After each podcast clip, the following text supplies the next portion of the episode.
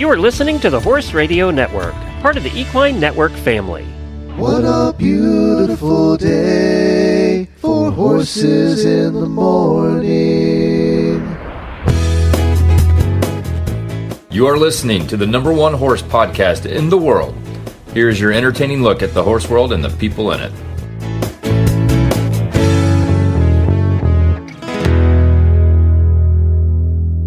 Am Coach Jenn from Ocala, Florida. And I'm Mary Kitzmiller from Kemp, Texas, and you're listening to Horses in the Morning on the Horse Radio Network for October 13th, episode 3038, brought to you by Horseware. Good morning, Horse World.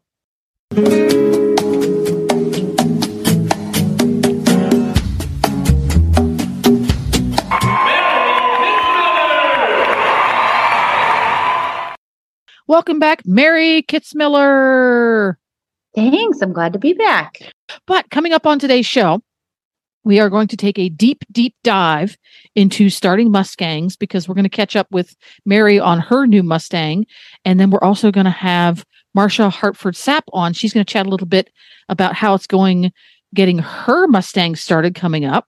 Cool. So, what is today's training tip and how was it inspired? Because there's always an inspiration. So it is inspired by the current Mustang I'm training for Mustang Magic. And the training tip is trust your gut. And this is, this can be really hard because sometimes you're working with a horse and all the boxes are getting checked. Everything looks good, but something in you says, nope, wait, don't do it. Don't get on that horse. Don't saddle that horse. Um, and of course, me being a little stubborn, I would just go, eh, it's fine. And inevitably, something would happen and I would hit the ground or, you know, have some some catastrophe and I'd realize, you know, maybe I should have listened to that little voice in my head telling me don't. Um and so with the Mustang I'm working with in particular and you know, we'll get into all the details about her, but um and it's happened with a couple of other horses uh, during the saddling process. And saddling a colt is something that I'm I'm extremely good at, if I do say so myself. Um, knock on wood, I've never go poorly. I'm very good at getting a wild uh, or green horse that has never had a saddle on to stand perfectly still I put the saddle on and do up all the cinches. So, you know, it's grabbing the horse all over those very sensitive areas of their belly. And so when you saddle one for the first time, um, if you're not paying attention, you know, they could take off bucking. And if it's a horse that you've spent time with, like um, hooking on and building a connection, they'll look to you for help and they will buck at you, which is terrifying. Oh my. Um, yeah, if you've never run backwards as fast as you can as a horse is exploding at you, um, you just haven't lived. Uh, so, so they're basically running at you going, getting off, get it off, get it off. Yeah, they're like, yeah, because you've you know, in the colt starting process, I do a lot in the beginning of look to me for help. You know, I'm here to help you, face up, give me two eyes. So when you saddle one for the first time, sometimes they explode out of their tracks like they stepped on a landmine and they're like, remember your training, and they're running at you, like, help me, help me. so so you have to do this yeah, you have to be very aware of your surroundings. And sometimes, you know, they're kicking out at the scary thing and you could be collateral damage. Um, and, you know, sometimes, and this has not happened to me, uh, you can mess up a lot with colt starting. Horses are very forgiving, and there's a lot of mistakes you can make and you can come back from and it not be a big deal. You know, even as far as falling off the first stride. I've had that happen and got back on. It was okay. But the one thing you can't really screw up uh, without having some repercussions is saddling. If you have something really scary happen to that colt when you saddle for the first time, it is really hard for them to get over. And I've seen horses that are 15 years old that still explode bucking with the saddle every day because something bad happened in their saddling process. The girth wasn't tightened up all the way and they took off and the saddle went under their belly, which is horrifying for a horse. It's terrifying. Um, so you really have to be you know, very smart about what you're doing. And normally, you know, in spite of all the the risk, I'm really good. You know, I've done this in colt starting competitions where we only had like an hour to get that saddle on. Um, I'm really good at setting it all up to where, even though that colt has had very little training, I'm good at setting it up to where they're prepared for it. Even if they do get scared, I can control it. Um, and so I've done this many, many, many, many, many times, and I've witnessed a lot of things and experienced a lot of things. So when I was doing this process with my Mustang, she's checking all the boxes. She's calm and willing and looks quiet. But when it came to putting the saddle on, something in me just said, just wait, just wait a bit. And it took like three weeks for the voice to finally subside and me to go, okay, we're we're we're about ready to to be there. And I'm I'm hoping and I'm fairly sure that when I do get the saddle on, this horse is going to be so unbothered by it that I'm going to be kicking myself and thinking I should have done it three weeks ago. Um, but I would let me let me interject let me interject right there. Yes. This is this is something that those of us who find the training process just as or even more fascinating than the result happens all the time because when we approach or get through a plateau that we perceive to be important or difficult, when it goes really smoothly, we question ourselves saying, well, did I just make that up that it, it really isn't a big deal? Or yeah, we gaslight ourselves. Yes, you've or, been crazy this yeah, whole time. Like, or did I just do a really good job? And it just brings yes. me back to a moment early on when Glenn and I got together. Glenn, not a horse guy, had never touched a horse before in his life before we got together. I would ask him to come out and hang out when I was working with youngsters who were approaching or about to experience those plateaus. For example, the first time you get on their back. That way, if I got chucked in the air, there was somebody there to dial 911. This was before the advent of cell phones. And I so distinctly remember one youngster who was prone to explosions. I went out, I got on, everything went beautifully. Got on, she stayed calm and relaxed. We walked, we trotted, everything went fine. After about 10 minutes, he said, Well, that was boring. And he just went back in the house. Oh, nice. well, that was boring. It's like that was the goal, just to make it boring. But you doubt yourself, and then you say, "Well, am I not pushing hard uh, hard enough? Am I, am I not, am I not asking for enough? Am I being a wimp? Blah blah blah blah blah." But you're right. We absolutely doubt ourselves when it goes well. Exactly. And, you know, um, working with horses, you are, it's just like internal reflection 100% of the time, which is intense and why we're probably all a little bit crazy. Um, and so I have been doing this same thing, especially because so many other competitors, day three, they're like, I'm riding my horse bareback and bridleless through the fields. I'm like, oh man, yeah, like I'm still just standing next to mine, touching her. Um, and so, yeah, you go through all that, like, you know, am I just being a huge baby? But I would much rather realize that I needlessly spent extra time on something that was probably going to be fine to begin with than the other thing, which is, oh, we're okay to do this. And even though all the alarms are screaming in my brain, I'm just going to go ahead and do it anyway. And then having something bad happen, I would much rather it just be that I was being a huge baby. Yes. And yes, it's a lot and, yeah, and for you, everybody. Exactly. And you really don't know you know what is it because i did all the extra prep work or was it always going to be this fine yes, um, exactly but you don't know yeah, that's okay. And going back to a boring first ride, I tell you what, I one of my favorite events I've ever been to was this thing called Horsemen's Reunion in California in 2014, and you had 20 amazing horse people from all over the world starting 40 colts. And I got wow. to I yeah, I somehow got to like sneak on the roster because someone else had had a really bad accident and broken six ribs on a colt. So, you know, reminder even the best people in the world get really, really hurt doing this. It is an extreme sport to the extreme so I got to I got to do it, and uh, which was awesome. And I, I did really well, if I do say so myself. My horses were great; it was fun.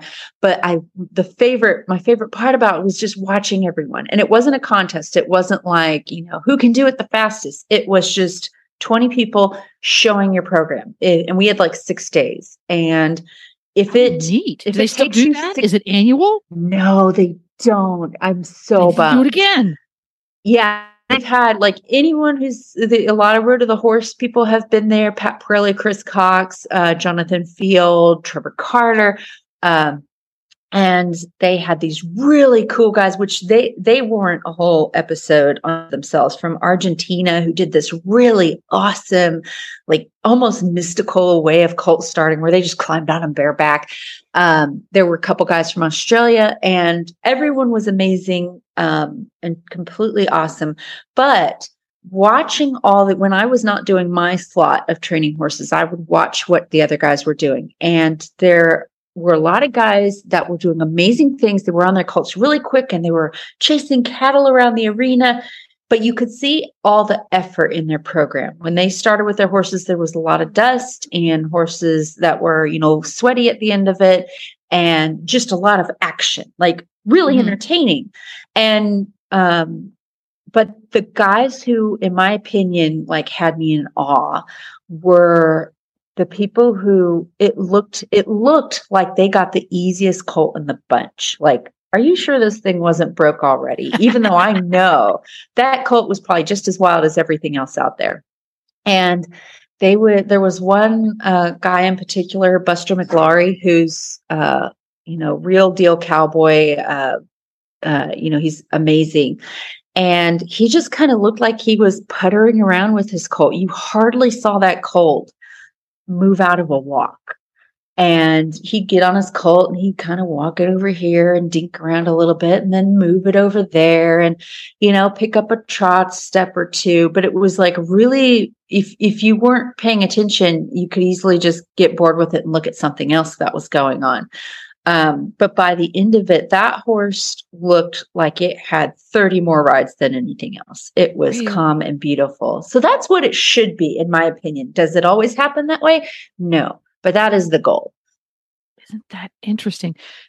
Yeah. And you're right. The, when you, particularly when you have the opportunity to watch a number of different trainers with different horses um, at the same time or one right after another it's easy to say to yourself, trainer A got an easier horse than trainer B.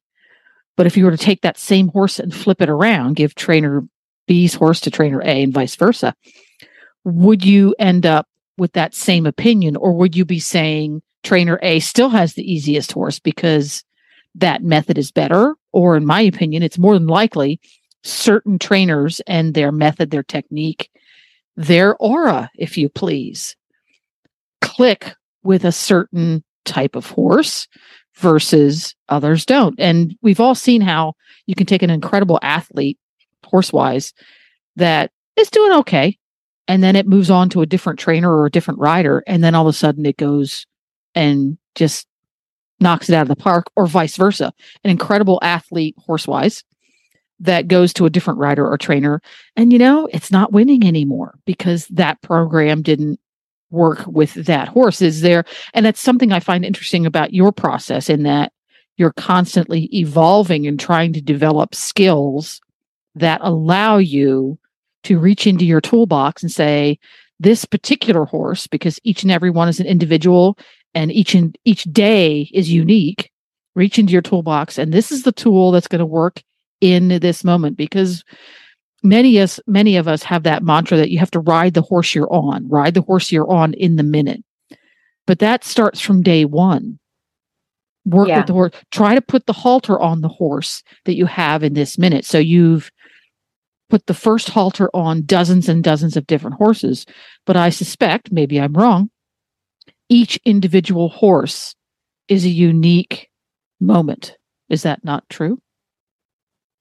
Yes. Um Yeah, very true. And the more that I learn, the more that each horse starts to become closer to the same experience because I'm able to cut a lot of stuff out that I'm like, yeah, I don't really find this very useful anymore. I find this really effective. But I've got some tools in my toolbox that are sitting in there getting rusty because I stopped using it about 10 years ago and I don't really do it that way anymore. And then inevitably, one horse will walk through the door that just has me stumped. And I go, you know, that thing I used to do 10 years ago, I think that might be the trick for this horse. Well, you, you alluded several times to your, I'm going to use my air quotes, new mare. Tell us who she is and why you've got her and bring us up to speed on how she's doing. Okay, so this is the Mustang that I have chosen for the Mustang Magic competition, which is an extreme Mustang makeover that takes place in Fort Worth during the Fort Worth Stock Show in January, and that's in Texas. And the difference uh, with between this makeover and other makeovers is this one is invitation only. So they invite a lot of veterans who've done well at makeovers in the past or people who've made top 10. Um, at recent Mustang makeovers. So they're looking for, you know, they're looking for uh, kind of tried and true trainers um, because this is a pretty big event and the um, the interest in adoption is really high. And you know, you've got the crowds that show up for the stock show, so it's really fun um, and just a really good time. And so um, we showed up to the makeover that they just had in September. Um, and that's where all of our wild horses were. And the way that they did it this year was a bit different.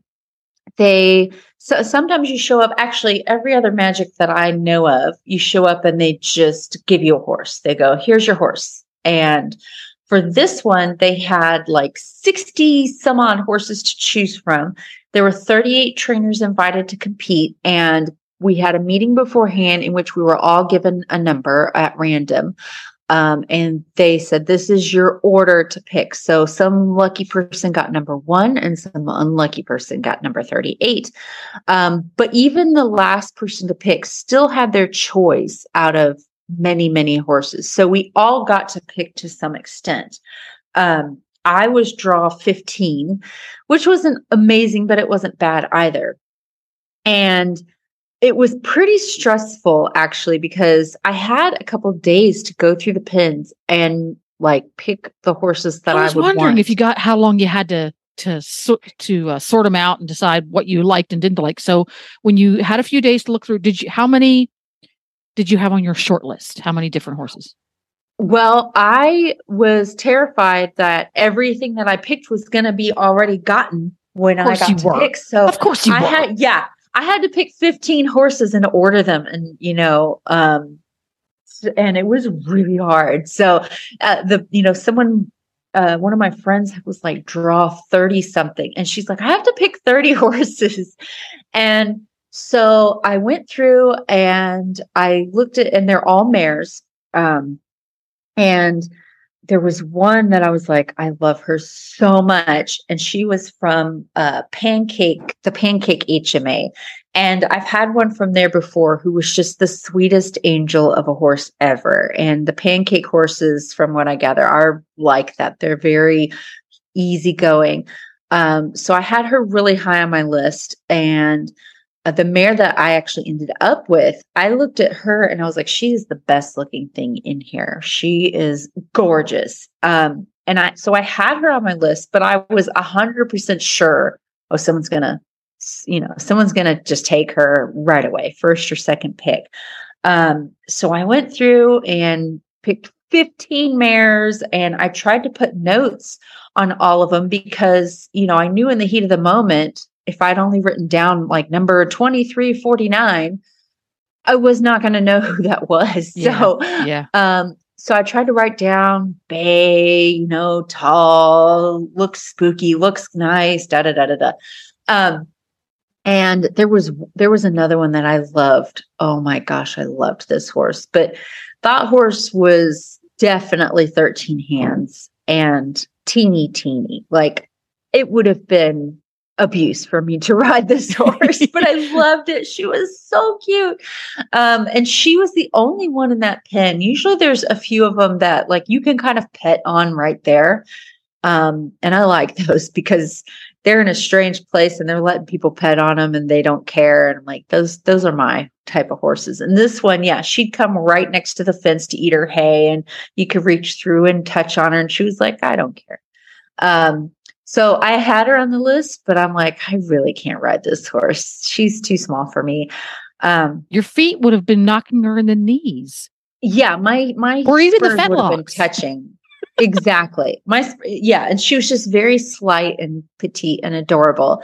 Um, so I had a lot of different mares, you know, on my list and tried to order them, you know, on what on preference. And inevitably, when it came time for me to pick, every we all picked the same horses, and uh, one of the guys working there was like, you know, you guys have good eyes. You're all like drawn to the same horses. So immediately, all the horses on my list, this one got picked, this one got picked, this one got picked. And I knew like my top five that I had picked, I knew really well, like, oh, I really like this one. I really, but when it started getting down to the bottom of my list, I couldn't remember who these horses were. So when it's getting closer to me and my top picks are gone, I am like walking up and down the aisle, like, what was this one? I don't remember. And I'm trying to get my horses picked out. And then all of a sudden they call my name to pick. And I'm looking around and I'm looking at my list. And all of a sudden I realize that one of the numbers of my list that was really, really, really high had not been picked. And I'm like, did I make a mistake? So I'm looking at that horse and I'm like, no, she's really awesome. And I actually asked him, I'm like, has this one not been picked? Because that happened to a couple of people um, where they, When they Yeah. pick them, so the number, the trainer with ticket number one picks his horse. They don't separate them out. They just say, okay, that one's picked. But there's no way to. They don't take them out of the pen or put a big red ribbon on them or something. no, because we would have been there all night because they were all like, yeah, Milling about. them out or Oh, mark that's it down. hard. Oh my god. we were all, yeah, we were all responsible. Now they did have like a master list, but right. you know, it was smarter for us to mark on our own list. Okay, this one's gone. This one's Yeah. gone. And one of the guys before me, he's they said, "What's your pick?" And he said, "You know, da da da da da." And they go, "That one's picked." And he goes, "Oh, okay, um, da." You know, and then he said, named another number. They're like, "That one's picked." And like, I'm like, "Dude, did you not write it down?" Um, Oh, so like oh my all of gosh, I'm getting sweaty picked. palms hearing this. Yes. And so then he just had to pick one. Um, so I was sure that was going to happen to me. And I said, Is this number picked? And they're like, No. I'm like, Wow, okay. So I'm like, I'll take that one. And the guy right behind me, he was like, That was mine. I was going to take that one. I was like, Sorry, I'm before you. But then I started second guessing myself. I'm like, What's wrong with her? Yeah, why uh, didn't somebody pick her already? yeah like why was she 15th in you know um the only thing that people shied away from on this mare was she has capped hocks um which all it is is they kind of get these little squishy bubbles over their hocks and there could be a million reasons for it it could be the way they lay down and get up it's sort of it's not so much uh, it's sort of like a callus or almost like a blister and it's almost 100% of the time completely cosmetic yeah, Um, ninety nine point nine percent of the time it's just funky looking. Yeah. yeah sometimes it could be because they're chronic kicker and they kick the hell out of everything um, which is a bit scary um, or it could be you know they're in a stock trailer and they've leaned against the trailer and it just creates this little squishy pocket above their hocks um, and it's not terribly noticeable um, some people were worried about it because we are we're these horses are selling at the end of this makeover so um, that's why a lot of people will go for color because the public you know oh it's Yeah. You know Yeah. um this mare's Curb appeal. bay Yeah. yeah she And, actually uh, re- her coloring reminds me a little it's re- rem, a little bit like Remy in that she's got lot beautiful dark bay with lots and lots of white. Yeah, and you know, I didn't even register that. Everyone was like, "Oh, it matches Remy." I'm like, "Oh, I guess so." You have a type. I Mary, do. Well, mostly for years I just did plain bays, um, but Yeah, so so I got her so excited. I went back to I didn't uh, I wasn't scheduled to actually bring her home till the end of the makeover, which was Sunday.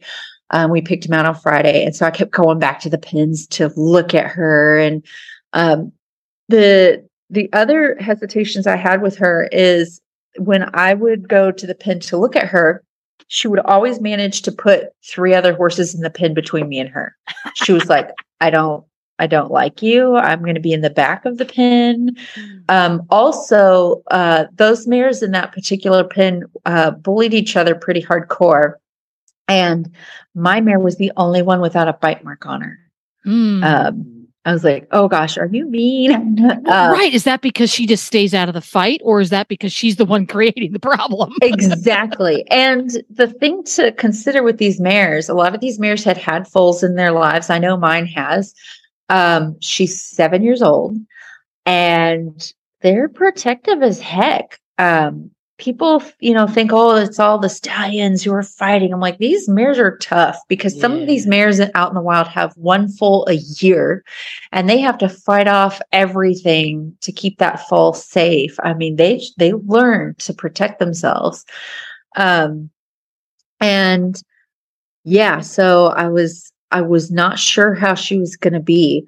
Um and we because I was the trailer I had was not a stock type trailer. It has dividers, and I also had Remy at that show. I actually had to have a friend with my other trailer come pick her up, and we drove home. We followed each other home, and um, she got in the trailer pretty well. She came, you know, came down the chute and got in. Um, but I should have blocked off the windows and like it's got slots in the side, but it's very open, like you can see out. And I should have like darkened it and put like, you know, something solid up to kind of block off visually in that trailer because the whole way home, sh- that trailer was rocking. Um, because every truck that passed, you know, yeah. freaked her out. And her I'm out. just, yeah, I was, we had an hour and a half to drive and I was like white knuckling it all the way home. Like, please be okay, please be okay. Um, and she was fine. But when she came out of the the chair and into my round pen, she was breathing fire. I was like, wow. oh my gosh, are you going to be crazy? and we're going to stop right there. Cliffhanger. The folks at Horseware have come up with a really clever idea. They are introducing their new Rambo Autumn series. And the Rambo Autumn Series is ideal for use in trans seasonal weather. In other words, autumn and spring. You can reduce the need to change your horse's sheet during the unpredictable weather this time of year with this technical turnout. It's lightweight and waterproof and highly breathable hybrid fabric. And that application combines this technical soft shell with the durable 900D polyester and mesh panels on the chest and the shoulder area to help your horse have superior air circulation. And the autumn ser- series turnout, of course, has all of the quality construction that you expect to have from horseware. And it also comes with a 100 gram liner so that when you have changeable weather that's just a little bit chilly, you're all set. And it is available in sizes 66 through 87. And you can find them online at horseware.com or you can ask for the autumn series by name at your local, ta- local tack retailer. Now, I'm curious because when Scooter gets out of the horse trailer, I'm, I, you, it was a step up because tra- tra- because uh, stock trailers are typically step up. Is that right? Yes. So yes. when when Scooter gets in and out of the our step up trailer, he he makes a flying leap as if he's going over Snake River Canyon with Evel Knievel. Did she, do they did she do the flying leap out? Um, to an extent. Now they have been loaded and unloaded a time or two because you know she came all the way from Idaho. That's where her herd is in Challis, Idaho. Um, so I, I think they do it with a little bit more economy because they've done it a time or two. But yeah, she did she did fly out to an extent. Um, and I have my round pen it's a six foot round because you have to have six feet panels and it is set up in my arena which has five foot solid fencing and then that is within other fencing so like they can jump out of four different things and still be still be on my property um see what i right? yeah, I was a little bit, I was like, please don't be a jumper. Please don't be a jumper. Cause some of these horses, oh my gosh, they are insane at, yeah, how athletic they are. Yeah. So she hops off. She's breathing fire. Did you get back in the evening? So it was put her in the round pen, give her some water and some hay, and leave her be for the night. Is that kind of how it worked? I actually wanted to kind of go in with like I watched her for a while. Um and and again this is listening to your gut uh, my mom was with, with me and she was like oh my god you know thinking this horse was going to be crazy um and the way that she was looking around, and it was something that I noticed when she was loading, when she got separated from the horses that were in the pen with her, her first instinct was to turn back and look at him and and cry out, you know, like my friends. Um, and so my gut told me to get in there with her um, pretty early on and start interacting you know, she's by herself in the round pen. I keep her separate from the other horses at my ranch for safety and quarantine and all of that. She's she was looking around the round pen, just she was looking for help. And I thought it was the perfect time to go in there and start showing her, hey, I'm going to help you out here. And that's what I did. And the program that I actually use to halter break these horses um, is uh, something. Uh, it's it's a lot of what I've learned over the years, um, you know, with approach and retreat with Mustangs, but I started looking into this stuff called 4BP, which is this guy out of Australia who starts wild brumbies. Um, and it is a very low energy. It is not send them forward around the round pen and do their hindquarters and their forequarters and all of that. That comes later for me. I do teach them to move their body parts. But the very first thing you do with this program, and it's what I've developed over the years as well, is when I'm walking in the pen, look at me. If you look at me, everything's going to be okay. And so that's what I started doing with her right away. Like she was looking for help. I said, okay, here's where your help is going to come from is pay attention to me. And um, it's low energy enough. I knew it wasn't going to like really stress her out too bad. Um, and it gave her just something to focus on so she wouldn't just be totally scared being by herself. And I, I worked on that with her for a few minutes and she just immediately was like, Oh, thank God. And just lots of licking and chewing and coming down off of being really stressed. And so I was able to, that first session, that first morning she was home, just get her follow me around the round pen. And that was, that was our technical day one. Interesting. So she immediately connected with, okay, you're, I need to be, I need to be with other horses to feel safe and secure. Obviously there weren't any of those. So you were able to connect with her. So she said, okay, I don't have other horses to be safe with, but you'll do in a pinch. Exactly, exactly. And that's another reason why I don't put my Mustangs out with other horses right away because they'll just hook onto those other horses. And then you go in the pen, they're like, meh, you know, right. I don't care about you. I've got my friends. Um, right. so I want to I want to be that first like safe haven for them. It's um, a little bit like when you buy when you hatch out chicks they will bond with uh, with whatever's there at the time. So you're going to have friendly little chickens if you're the person who's there tapping the floor and teaching them to eat whenever they hatch. Yeah, yeah, it is. It is a bit like imprinting um, to an extent. You know, obviously she knows I'm not a horse. I know there's a lot of people out there who are like, "Oh, this is I I speak the language of horses," and no, she's very smart. She knows I'm not a horse, but she does know, you know, she learned really quick because she's a Mustang. They have this strong instinct to protect themselves. And I showed her if you face me, the pressure's off. Um, and there's always safety in numbers. There's always safety in a group. And exactly. You were as so close as like, she could get is, to a group in the moment. Exactly. She's like, this is the answer. Yeah. And I've done other starting programs over the years. I've done lots of different ways to halter break horses and Mustangs. And one of the things I did for many years is I'd walk into the round pen and the first thing I would do is I'd point and I'd say, go that way and canter around me. Um, and then at the end of that session, I would try to get the horse to hook on. And I always got it to happen, but it always seemed kind of more artificial. Like the horse was like, yeah, this is the answer because, you know, pressure, release of pressure. but I felt like I was losing a lot of opportunity because half the times when you walk into the round pen with a strange horse, they are looking for help. They're like, "What? What? What can I do?" And instead of sending them away, um, you know, I show them, "Hey, we're going to do a lot of stuff in here together. But the first thing I want you to do is I want to teach you is I want to teach you where you're going to be safe. And this mm-hmm. is, you know, you're going to be safe the whole time, obviously. Yeah. But this is where the best, this, this is the best thing right here. Yeah. It's just I'm, give me your eyes. I'm curious because you've started so many horses and you, all, you're always reaching out to find new tools to bring into your toolbox. For this particular mare, she hops off the trailer and you were able to observe her and say this is going to be the best route for her in this moment would are there circumstances under which you might have a, a, a wild horse hop off of a trailer into that round pen and you might t- say to yourself no this is not the moment i need to wait till tomorrow morning to go through this process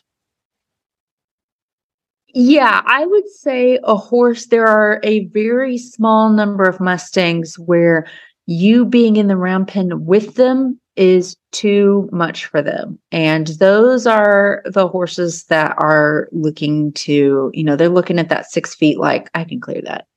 Um, they're not looking, very, they're lo- looking for escape more than safety. Yes. And so it's a very, very small, small number of Mustangs that are that wild.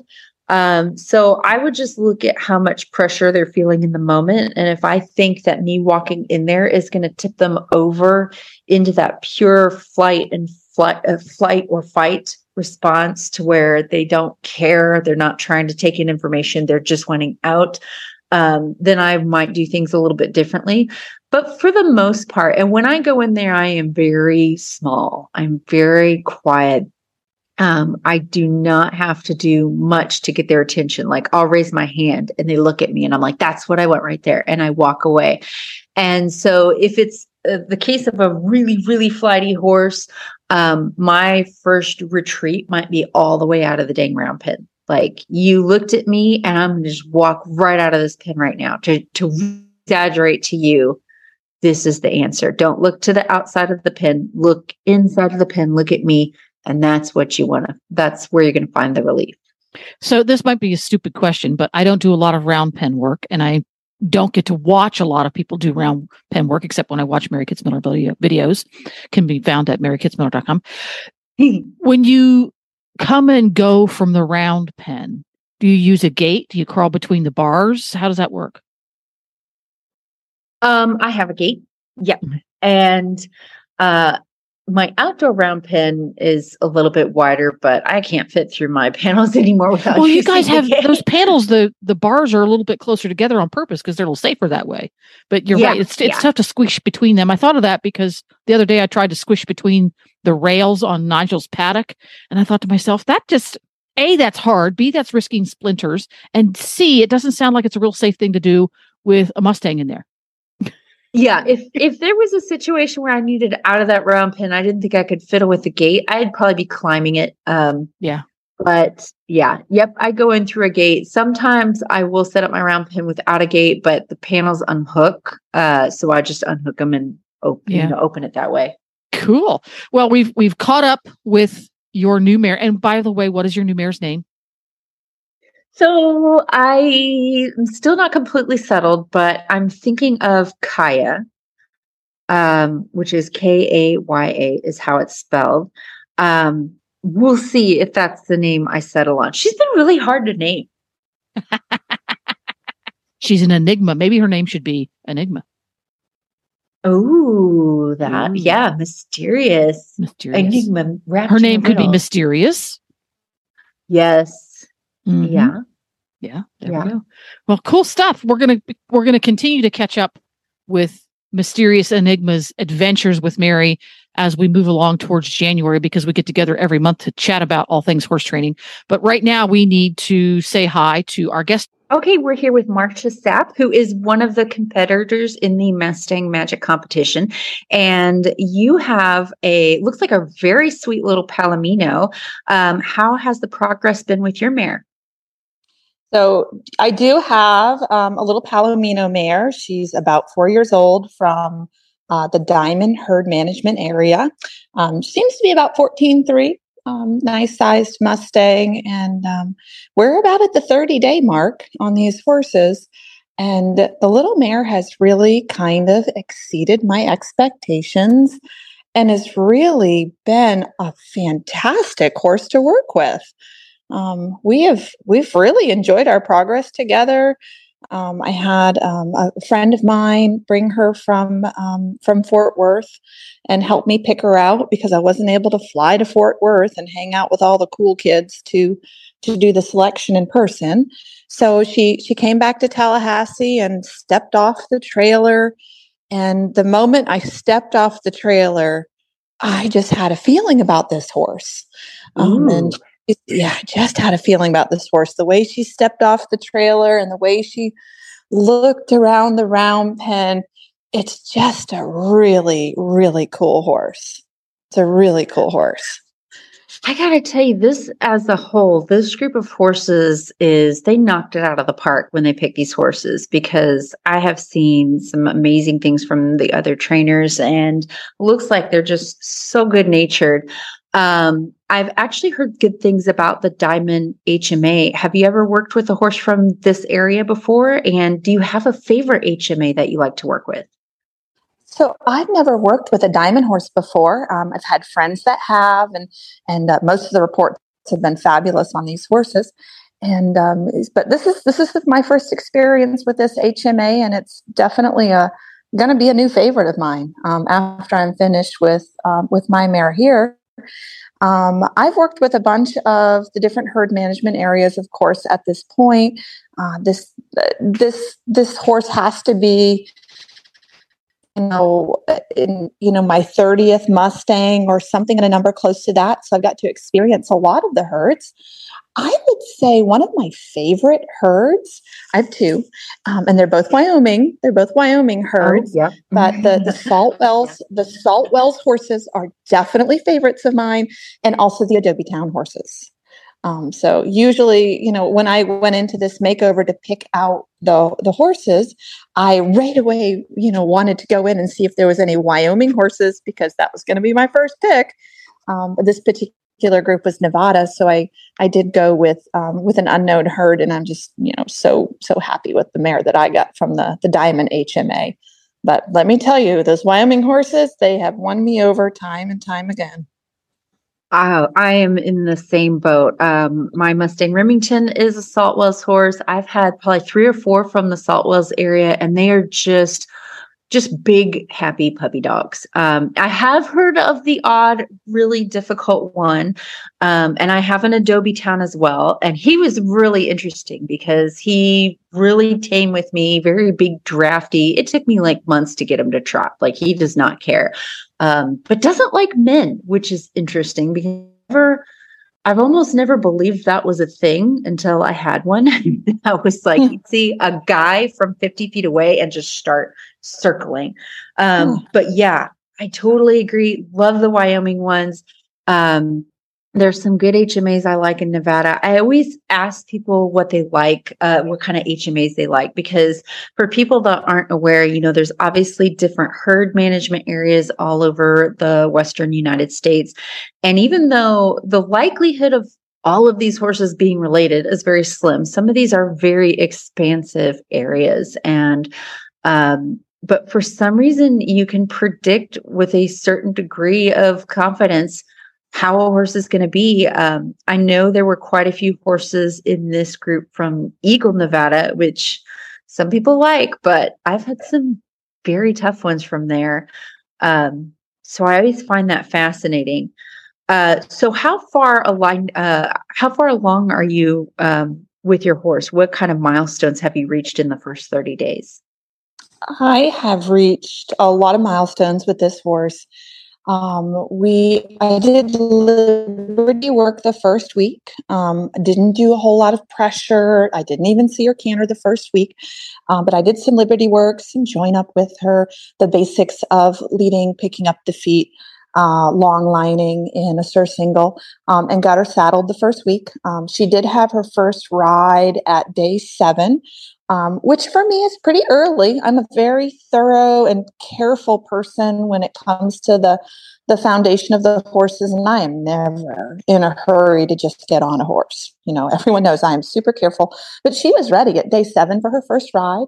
So um, we we we were riding by day seven, and and I only rode her a couple of days, and then we went back to some some lunging and some more groundwork and some more stuff.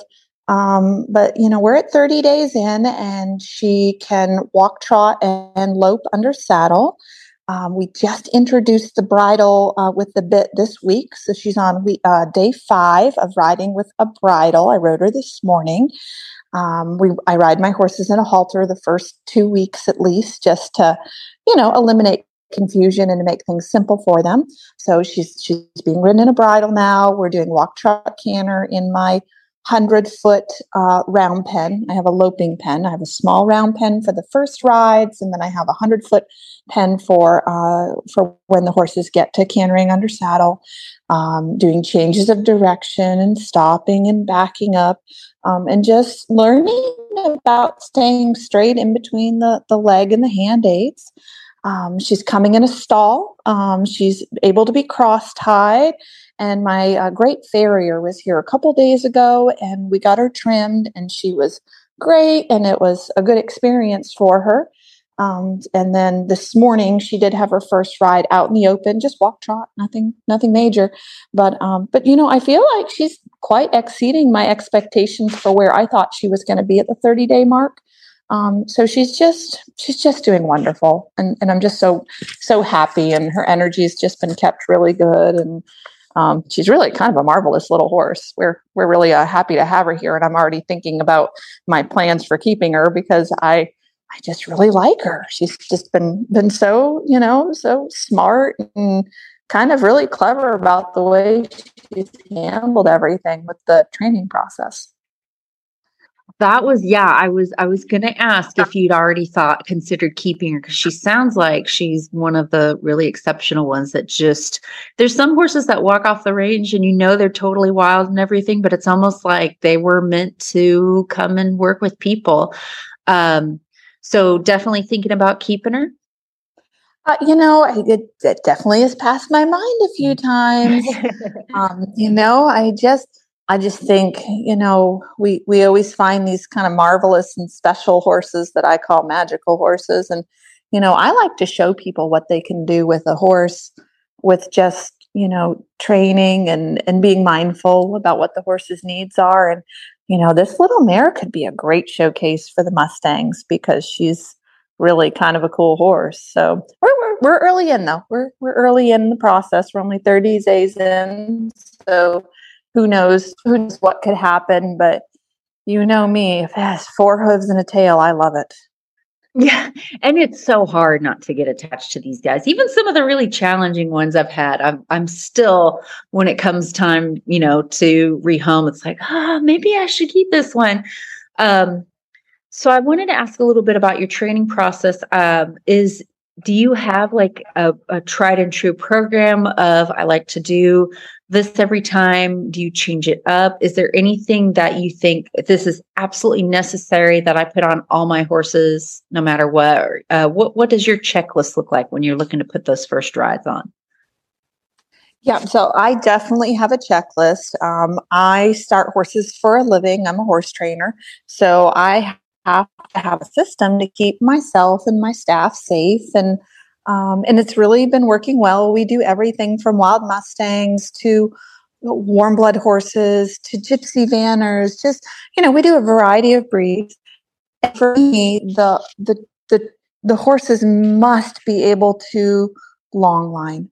You know, everything goes in two two lines, and whether it's attached to the halter or the bridle, and we always start our horses in a halter. The horses must be able to walk, trot, and canter on long lines. They have to be able to stop and back up on long lines. Um, of course, all of that involves being able to change directions, which is the start of a one rein stop. So the horses must be comfortable, walk, trot, canter in long lines, and you know the ability to halt before I will get on them. And when I do get on these horses, it's always a two person system. um, because I want to make sure the horses are as comfortable as possible and they understand the process. And the process, when you add a rider, does not change much from what they already understand from the ground. So it's a two person system. I will get on the horses and then I will have um, one of my trusted staff members here who help me send the horses around. So I'll go out to the rail on, on the round pen, and the person in the middle will around leaning, not on a line, but I'll be free.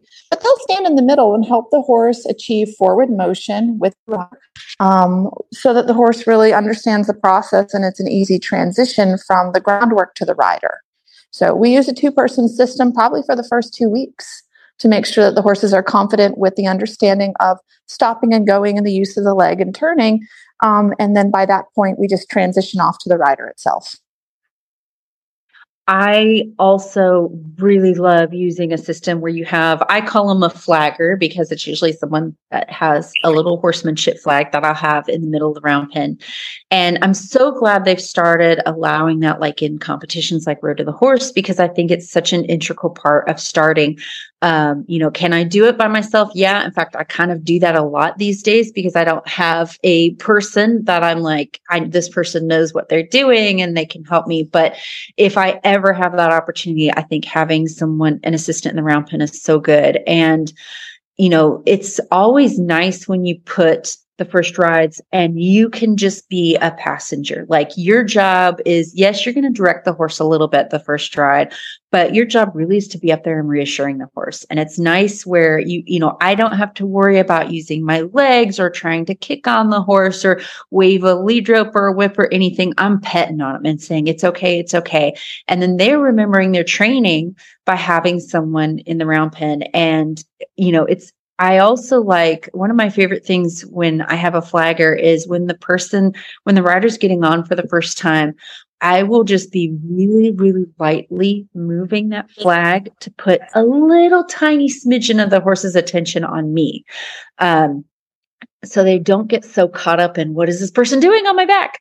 Um, so I, I, yeah, totally love uh, being able to flag someone or have someone flag me, and the rider is just there you know, they can focus 100% on staying on, staying in the middle, and then just reassuring the heck out of that horse. And then over time, I have my rider, you know, take a little bit more control or vice versa. Um, and then by the end of it, the person with the flag is just standing there and they can be a little bit of extra help. Maybe the rider can't get the horse into the loop all the way. So the flagger will help just a little bit there. Or maybe the horse gets just a little bit fast and the rider can just gently step out in front and kind of get their attention again. One thing that I'm not as familiar with, but I am doing with the mare that I'm working with now is the long lining. Um, that's not something that I was ever uh, taught initially. And I know a lot of people are probably interested in doing it with their own horses. Do you have any tips for someone who's wants to start uh, learning how to long line their horse? Yes, absolutely. The the long lining is really important for for the system that I do and it just kind of helps to speed things along and create a better understanding than using a single line. My biggest recommendation for people is just to get a pair of lunge lines, 30 foot lines, and um, either you know you're going to put the surcingle on the horse and run it through the surcingle or you'll tie your stirrups together and run the lines through the the stirrups to either your halter or your bridle the majority of my long lining is done in a 55 foot round pen. Um, it's a bit overwhelming to try to teach a horse to double line out in the open. Um, that's a bit much for a horse. It's a bit much for somebody who's learning how to long line themselves. So do it in the middle of the round pen. You can stand in the middle. You can have one line in each hand, a right rein and a left rein. And if you have a horse that already knows how to lunge, it's kind of a nice transition.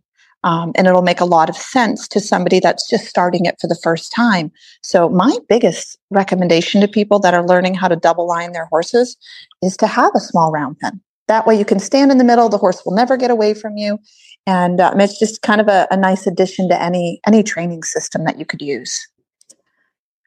Yeah, I think I definitely agree with the round pen. Plus, you're not worried about him getting lost in a corner, you know, like that could happen in a square arena. Mm-hmm. And uh, worst case scenario, you can catch a horse that has gotten away from you in the round pen. Um, you know, hopefully it's set up to where that never happens. But um, I find with uh, and one of the reasons I wanted to go to the long lining with my Mustang is if I'm standing in front of her, she's totally blissed out. She loves having her face rubbed. And everything that I've done behind her eyes has been like, oh, I'm so scared.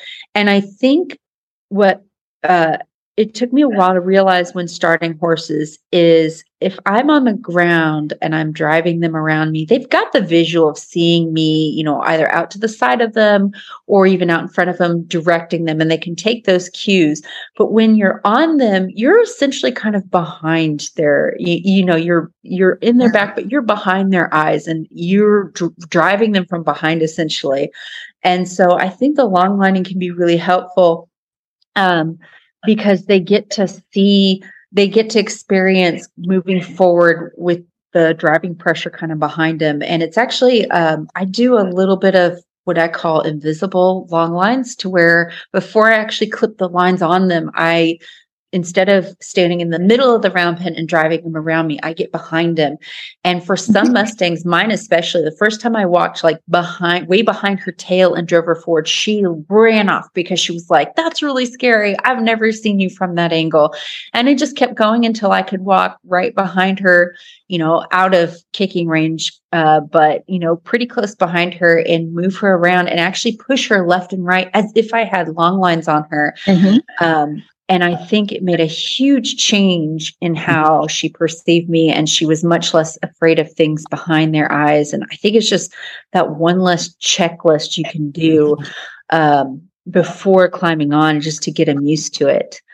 Um, so, uh, as far as uh, preparation for the makeover, um, what are the next steps with her? I know you're walk, trot, cantering her around. Uh, is there any kind of maneuvers that you want to have her doing really well before the makeover? Um, what what kind of uh, things are you going to be teaching her to get her ready for the competition?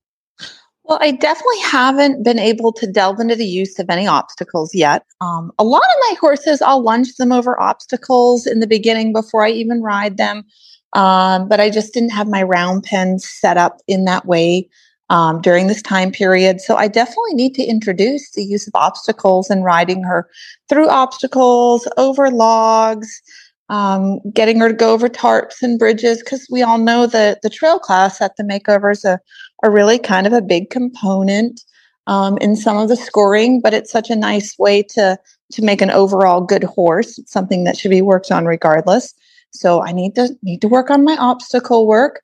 Um, I will begin some of the the lateral work with her once I have um, confirmed straightness in her body. So I'll start to do some side passing with her.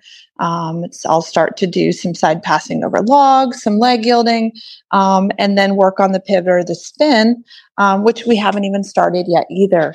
So I've got all these different things on my checklist I'm, I'm going to have to start to work on with kind of an eye on what's going to be looked at with these horses when they, they get to the makeover. Um, I'll have to start trailering her out when I go to horse shows with my string of show horses. She'll come and hang out at horse shows and and she'll just need to see see some stuff. Um, you know, luckily I live in Florida. There's lots of options for horse shows and there's lots of places um, to go. Um, right now, I'm I'm in a little bit of a transitional period where I'm I'm moving farms, so I don't have that many horse shows on my docket through January. So I'll need to kind of be creative with my ways to to get her prepared with the time that I have. Um, so I know all of that stuff's really really important um, to get her out and to see things and to work on the the the different elements, but she's going to really kind of guide me on on what things she can do at, at what time because I, I definitely one of the things that i'm always really careful about is is not pushing the horses towards a specific goal but instead listening to the horse and deciding what things they're able to work on this week you know and this this week's goal is just to confirm straightness out in the open. That's it. You know, it's my only goal this week, and maybe I'll be able to start some obstacle work in the round pen and and kind of move on from there based on what she's ready for. Awesome. And I think all of these things, whether you're getting ready for a training competition or you're just training a horse, I think these are all just amazing experiences to teach your young horses and get them ready for the world. But we also have the added challenge with the makeover of you have, you know, you know, going into it, you have a decent chance to make the finals.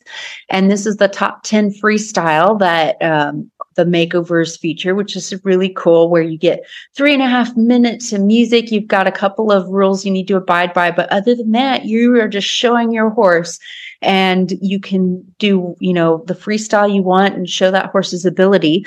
Um, so we have to start thinking about that even now. Um, do you have any ideas on what you might like to do with the freestyle? Or are you still getting to know her a little bit and trying to see what kind of talents that she's going to have going down the road? You know, I think we're just going to have to wait and see. I love the freestyle component of the competition. And for me, it's one of the bigger draws for being able to do it. Um, every horse is different and the training progresses. So my ideas for freestyle are always based on what the, the horse's abilities are and what they can handle. My my dream, of course, is to be able to ride the horse bridleless in a freestyle. You know, we are a long ways off from that, we are really long ways off from that. But maybe if I just tick away at the boxes here and there, like maybe it'll happen. Or maybe it'll be a horse that isn't going to be able to to do that based on like fear of crowds or noise. And those are things I'll have to experiment with on the way. Um, you know, I like I show dressage horses, so definitely it would be a dressage based freestyle. I love costumes, so hopefully I would have some sort of costume on the horse, but it just really depends on how the training goes. And you know i'll i'll have ideas and i'll change them probably weekly up until yeah. january and and hope to be prepared but you know do just do the best i can by my horse. But you know my goal is to be able to to show show a horse bridleless to really show the training and the connection and um and and really just how amazing these horses are because these horses are magic. They are amazing animals. And I just really want to, I, I hope that I'll be able to have the opportunity to showcase really how, how super these horses can be. Awesome. Yeah, I, I completely understand about changing it up uh, as the horse, you know, kind of reveals themselves to you. Uh, I also love bridleless freestyles. Um, I've I've had to change it last minute to where we were riding bridleless fine in the warm up, and then 30 seconds before showtime, I could tell ah we're a little bit we're a little bit up right now. Let's keep the bridle on. But that is the the fun of it and the challenge of it. And it keeps trainers humble. This is one of the best groups of trainers in any part of the industry I've seen because we all know you know, it's still a young horse. It's still a once wild horse, and they're amazing horses, and they come through for us time and time again. But at the end of the day, sometimes things happen, and you know, I think we all it keeps us like on our toes and realizing that our job is to help the horse and you know show them to the best of their ability. And I think that helps with all the domestic horses we train when we you know have that consideration of these wild ones. Um, so, if people want to follow your progress with your Mustang Makeover horse, where can they find out information about that? Where can they find information about you for training and other horsey needs? I um, I have uh, been updating the horse's progress on um, Facebook. So my my name on Facebook is Marsha Hartford Sapp. It's a hyphenated name, but you could you could go in and uh, friend request me or follow me, and I'll be posting updates I've been trying to post updates on the um, Extreme Mustang Makeover uh, Fort Worth Mustang Magic page on on Facebook. So I've been working away at that. Um, the horse's name is Tallahassee, and I named this Mustang Tallahassee for the town that I live at in Florida. It's the state capital of Florida. And this is my last Mustang makeover in Tallahassee, Florida. I've been doing oh. Mustang makeovers in Tallahassee, Florida for the past 13 years. And uh, this will be my last one here since I'll be moving my farm. So, this horse's name is Tallahassee. It's a very fitting name for her. So, um, they can kind of log in and, and follow Tallahassee's progress on the, the Facebook stuff. Wonderful. Well, thank you so much for joining us today. And I wish you all the luck with your horse. And uh, I will see you in January. Oh, I'm so excited to see all of the trainers and, and see what they've done with the horses. Um, it's really, you know, it's a fascinating progress process for me to follow. And uh, I'm just, time and time again, I have really, really been humbled watching these trainers do these things with these horses. It is such a, a great group of people. So it's so fun to hear about the process of getting things started because each trainer's different, each horse is different, and how you guys intermingle and trade tips and stuff like that. Even even the trainers do it. It's so cool. Oh yeah, and especially at these makeovers. I mean, we, we, like I said before, we really know that we're working with young horses. Anything can happen. You could have the winning horse at home and show up and that horse is not ready or vice versa. That horse could have been totally wild at home and they show up and they they're doing really great. So we're all really helpful with each other and and we um, you know, we work with each other. I think it's a great group of people and such a good learning experience. Oh my goodness. There we go. So, for folks who want to find out what you are up to along with your uh, mysterious Enigma mare, how can they do that? Uh, so you can follow me on Facebook. My personal page is Mary Kitzmiller. I think, yeah, Mary K. Kitzmiller. And I also have a Facebook page, Mary Kitzmiller Horsemanship. Um, and I'm trying to update uh, uh, info on my Mary as we go. There we go. And you can also find Mary on her Facebook page or Mary Kitzmiller Horsemanship online on her face on her website. If you want to have her help you get a horse trained, give you advice on training your own horse, attend a clinic, uh, hire her for a clinic, etc. So we will see you again in about a month, Mary. All right. See you soon.